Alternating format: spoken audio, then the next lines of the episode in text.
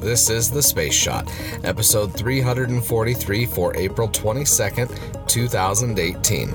Storytelling in the Space Age, Part 2. I'm John Mulnix. Yesterday, you heard the first part of my talk that I gave at the Cosmosphere this past Thursday. Today, you'll hear the rest of it. There's also a little bit of a question and answer session at the end, so be sure to listen in for that. Apologies for the audio quality today. There's something up with my microphone, and I'm not able to pin it down just yet. Hopefully, I should have it resolved here before the weekend's up. Also, happy Earth Day. And without any further delay, let's listen in to part two. Pushing beyond what we thought possible seems to have taken a back seat after the Apollo program. The story gets a little bit more boring, but I don't think so. The cancellation of the Apollo program and the ascendancy of the Space Transportation System, which is the only surviving part of that name, hence the STS designation for every space shuttle flight. This story of human spaceflight seems to have stalled in low Earth orbit. But really, did our story stall there? During the shuttle years, humans developed important capabilities and broke many barriers. It was the first time that an American female astronaut flew into space. Sally Ride. Guy Bluford became the first African American astronaut, and Mae Jemison, who also appeared on Star Trek, which is pretty cool, became the first female African American astronaut. I think Terry Virts from one of the shuttle flights is second astronaut. I'll look that up. Just came there. The shuttle flights didn't just break gender or racial barriers. They provided NASA with a consistent, even if it wasn't as consistent as we had hoped, the initial design for the shuttle, way of sending payloads and humans into orbit. And I've, I've had this conversation with numerous people here at the Cosmosphere and in the space industry, but the shuttle might not have been the sexiest space program, unfortunately. It does look kind of funky. But it was something that we, many of us grew up with, and we became accustomed to its presence. we made fun of the shuttle at times, but we grew with them in space, we cried with them, and now that we don't have the ability to launch humans into space from the US, I think we kind of miss their presence.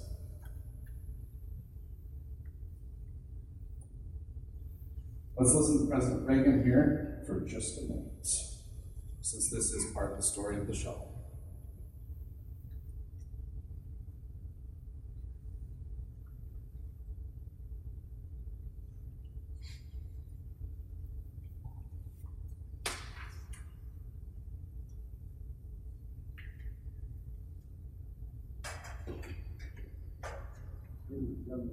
I plan to speak to you tonight to report the State of the Union.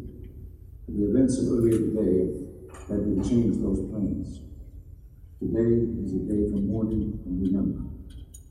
Nancy and I are pained to the core of the tragedy of the Challenger. We know we share this pain all the people of our country. This is truly a national loss.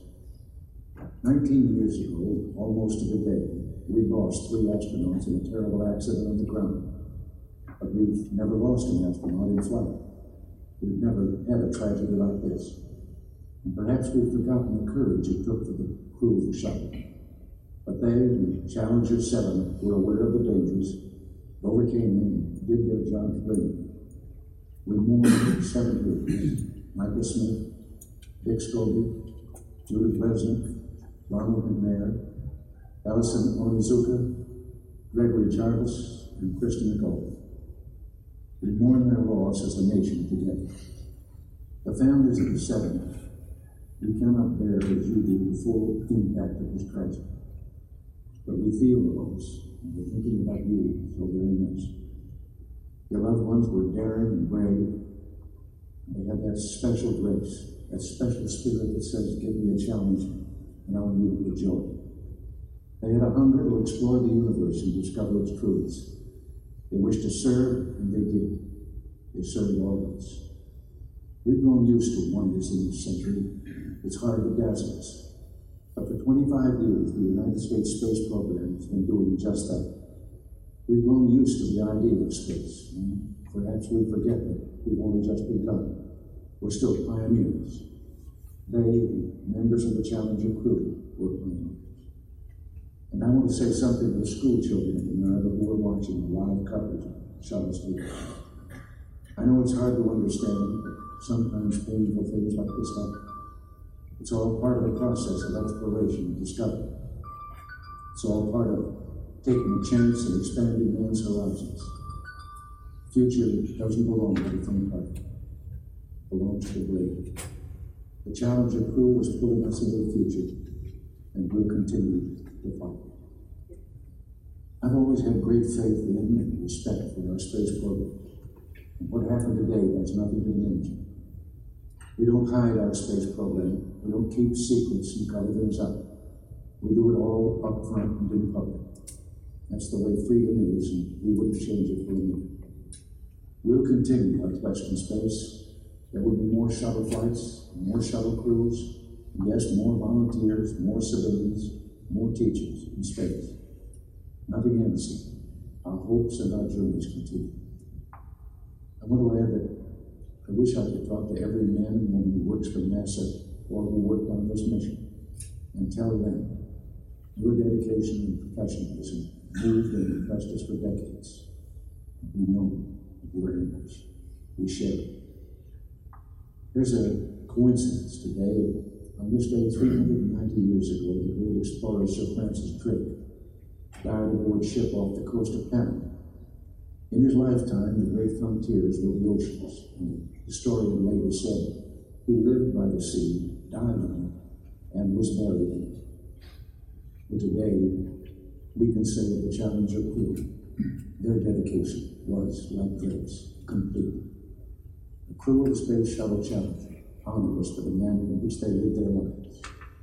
We will never forget them, nor the last time we saw them this morning as they prepared for their journey, waved goodbye, and slipped the surly bonds of earth to touch the face of God. Thank you.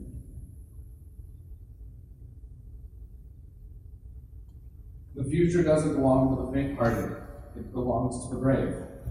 The stories we remember and the ones that truly matter all have heroes that we look up to. We had a lot of heroes during the shuttle program. Some of them were easy to overlook. Musgrave, Candace, Crippen, Young, Apollo and Gemini astronauts thrown in there.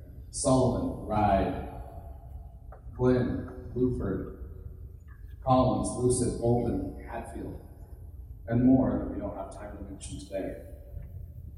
The setting of the human story of space exploration may have been stuck in low Earth orbit, but we're still pushing the boundaries. We're still pushing the boundaries of what's possible with robotic explorers as well.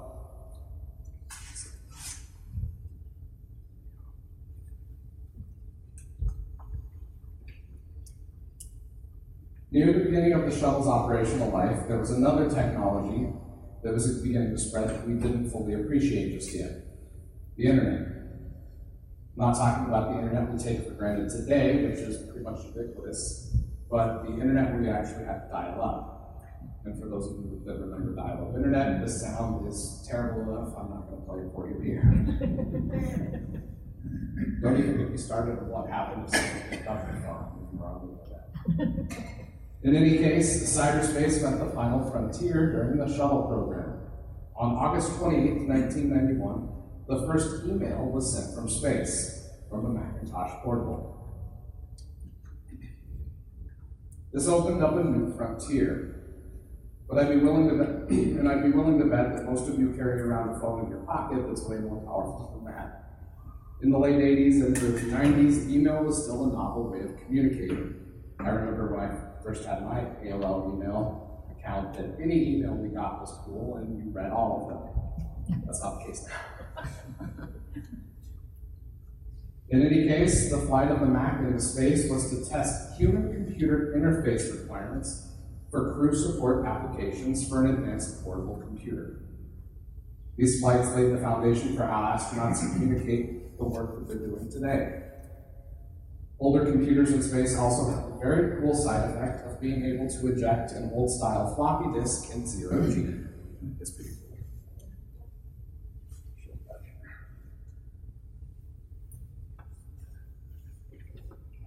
we've noticed since we got on orbit of the automatic disk ejection system that the uh, Mac has, and uh, you can see uh, when we get rid of these disks, uh, you're, you're going to have to pay attention to where they go.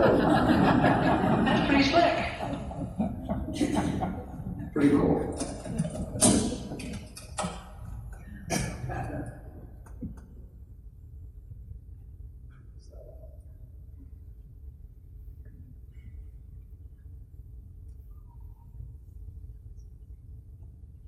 Laptops were used basically from that time up until the present day. During the Mir program, which was an important chapter that proved a lot of capabilities that we use on the station today, they were there as well. The construction of this massive football field sized orbiting laboratory is what we're going to talk about next. That's the next chapter of our story. There were 30 missions spread over a decade to assemble this orbiting, orbiting outpost. Modules were created by various agencies around the world, and they represented an unprecedented scientific and engineering collaboration. Got a cool animation I want to show you here.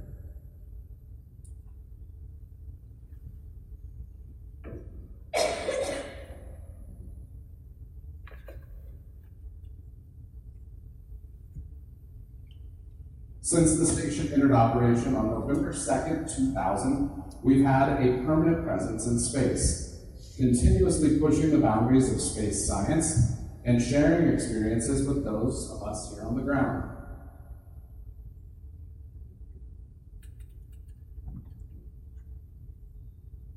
I'll also make sure I link to a cool app that's called Find the Station. So if there's ever a space station pass over where you live, you can actually see it pass overhead. It's pretty cool. Last time I saw it, I was at a conference at the Broadmoor in Colorado Springs, and we were actually out on the bridge over those ponds when we saw the station, which was a pretty cool experience.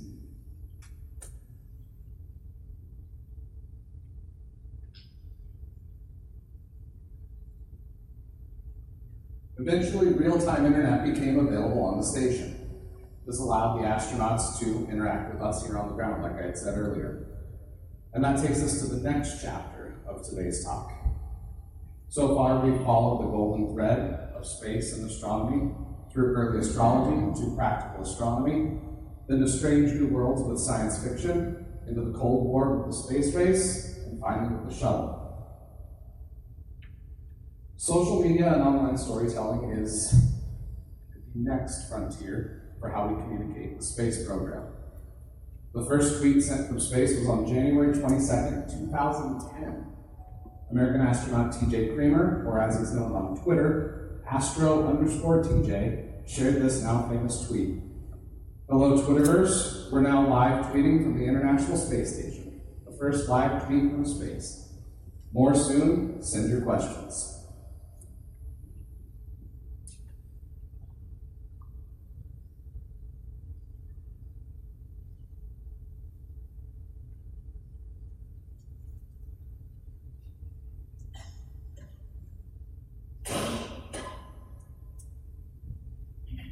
NASA doesn't require astronauts to be active on social media. They can engage with the public as they see fit. Social media use got a big boost on the station when Canadian astronaut Chris Hadfield began to use Twitter during his stay on the station as part of expeditions 34 and 35 in uh, late 2012, early 2013.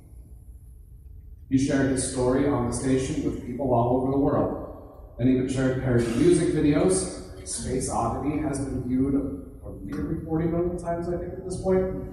And he also engaged with Captain Kirk on Twitter as well.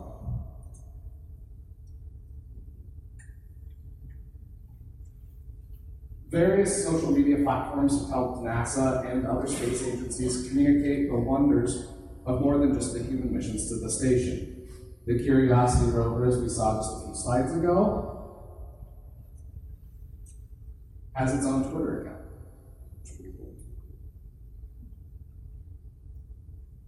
The European Space Agency and the Rosetta mission used social media as well. They shared the Ambition video, which I kind of thought was for a sci-fi movie, but it ended up being just a uh, promo for a space mission, unfortunately.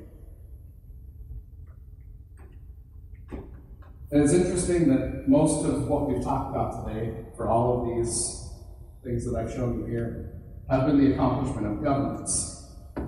We're now moving into the era where commercial entities are going to have just as big of an impact as governments.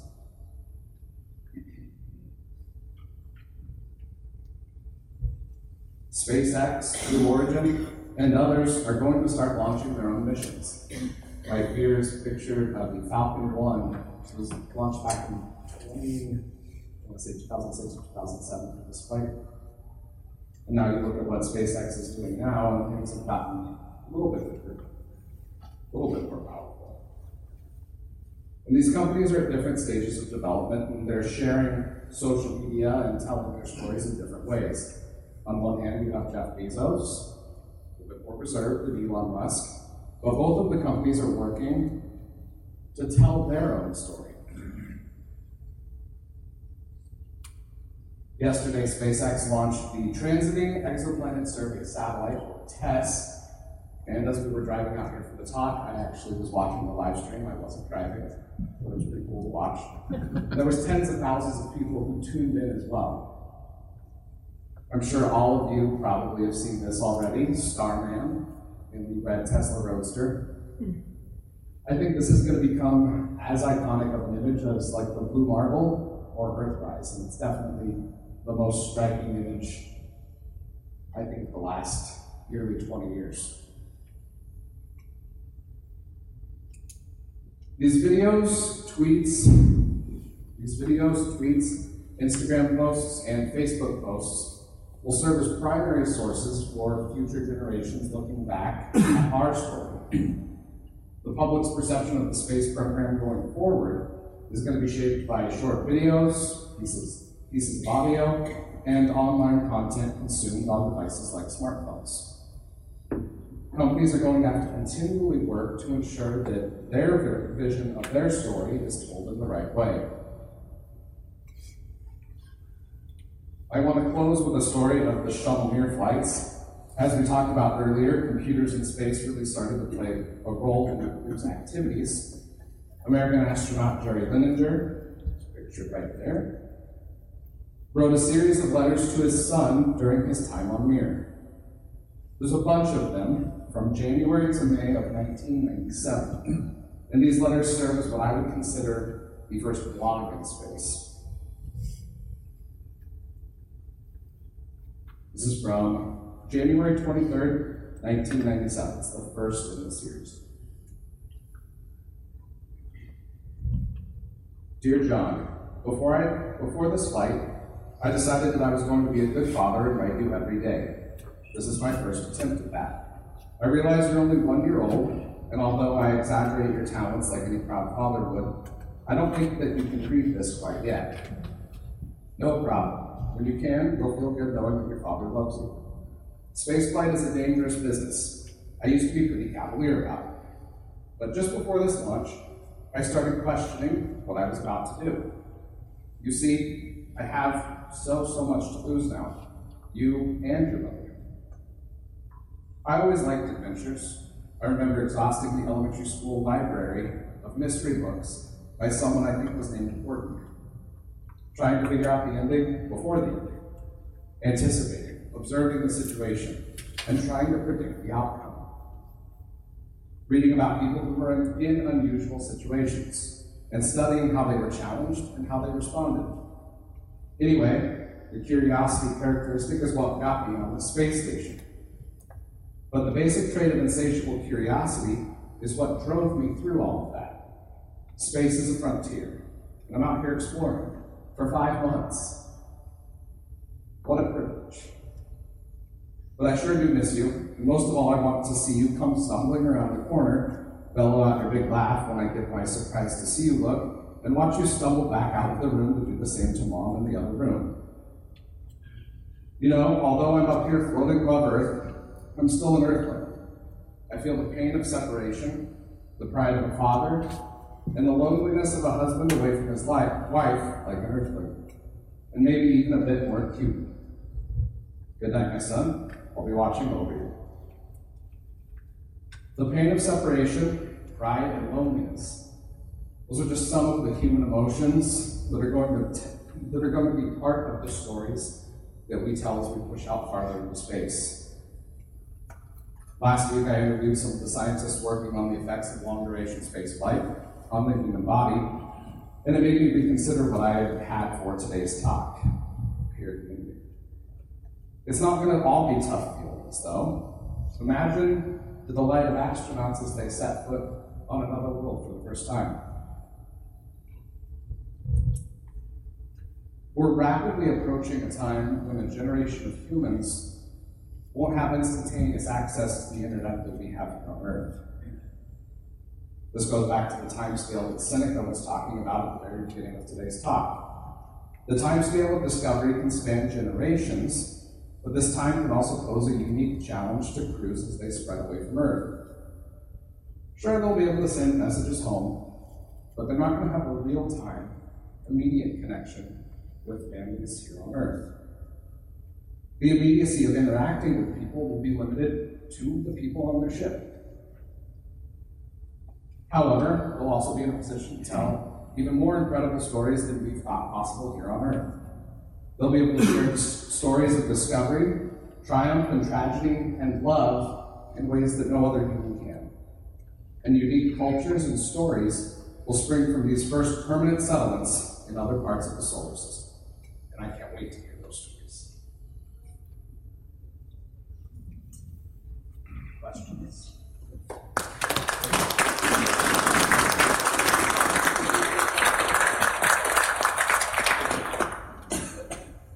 What about China in ancient history and current?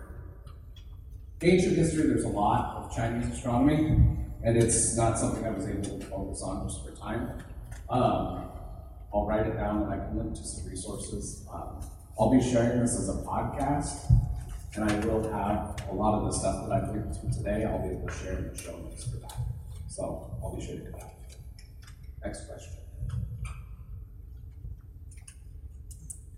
John, did you Yes. share your podcast links? Um, no, I can actually, I'll uh, share that with people. How many of you have an iPhone? If you, if you pull out uh, your phone and go to the podcasts app, um, you can search the Cosmosphere or the Space Shot. Um, this will be in the Space Shot podcast feed. Um, it's the first live show, as it were, that I've done, so it's interesting to do it in a little bit different format than I've been used to the last 330 something days. And we can post it on the Cosmosphere's Facebook page as well. Yep, and I'll, I'll link to it on there as well. Any other questions? Yeah. What are some of the health uh, issues astronauts face? Uh, Bone mass, muscle, it's a muscle uh, atrophy, um, going from weightlessness to partial gravity, and then back from partial gravity to weightlessness again. Um, that's a big thing that they're having to deal with. I read how there was a twin who came back and he was taller than his brother, but then those effects lessened over time. Your What's about? spine lengthens, I think, like two to three inches, so they actually have to make clothes accordingly to get taller, just because there's no gravity in your spine, just holds right out. You go back to normal. John, I don't know that everyone does know about the Tesla car with the driver. Sure. Would you give a little bit of background on that? Yeah, um, actually, I'll show a cool video. Um, usually, when companies launch a rocket for the first time, they send up a dummy payload like concrete or cinder blocks and steel, and it gets really boring. Um, so SpaceX decided to do something a little bit different.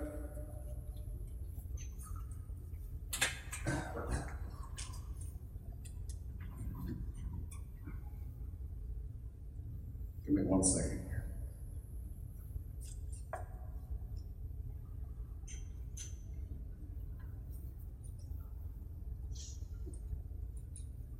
I should have had this one saved here. It's this one.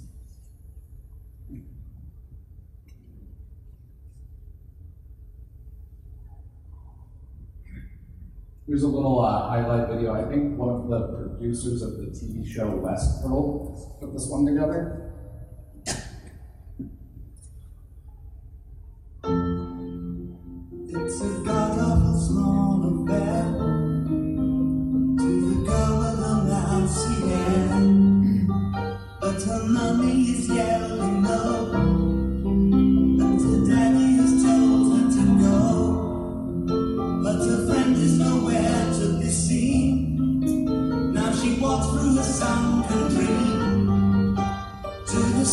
The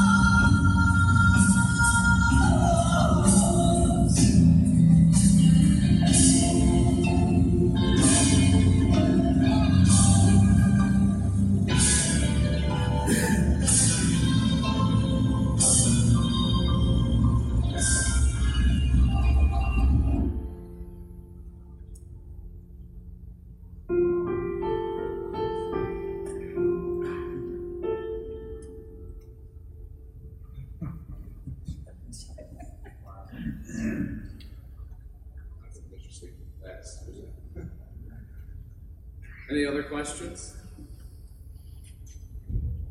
George back? Um, like, from what I understand, he's in a heliocentric orbit now that takes it out to the orbit of Mars, but not exactly in orbit of Mars.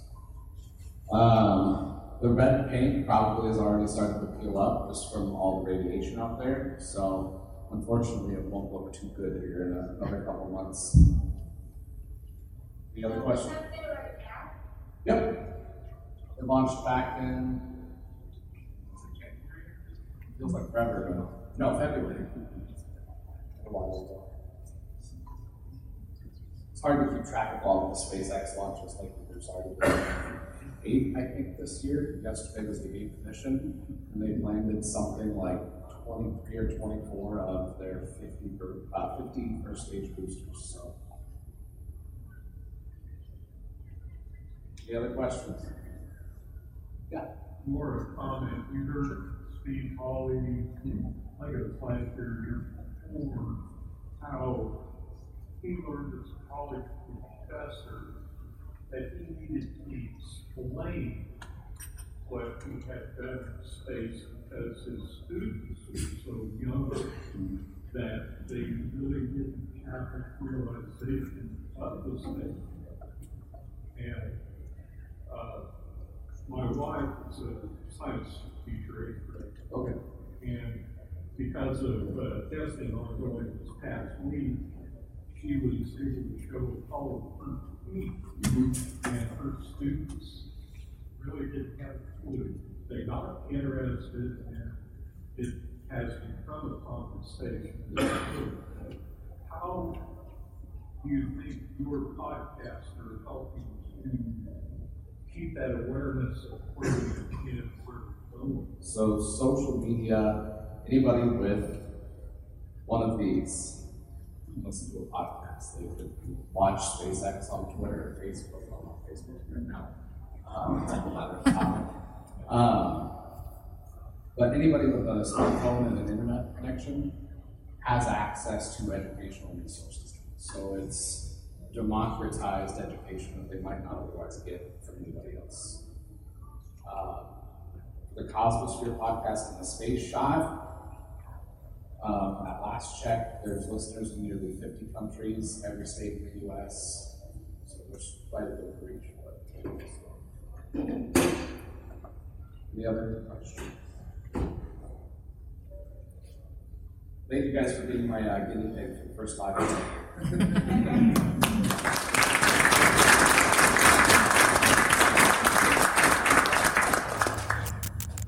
Tomorrow, World Book Day. I hope all of you have a fantastic rest of your day. I appreciate each and every one of you that listen to the podcast every day. I'd be incredibly grateful if you could share the podcast with your friends and family. Tag one of them and let them know about your favorite episode. I'd also really appreciate it if you could venture into the Apple Podcasts app or your podcast app of choice and leave a review for the Space Shot. A steady stream of reviews helps ensure the Space Shot is more visible in the Apple Podcasts app. As always, the show notes have more information on today's episode. You can hit me up on Instagram and Twitter. Find me at John Mulnix. I'm always up to chat.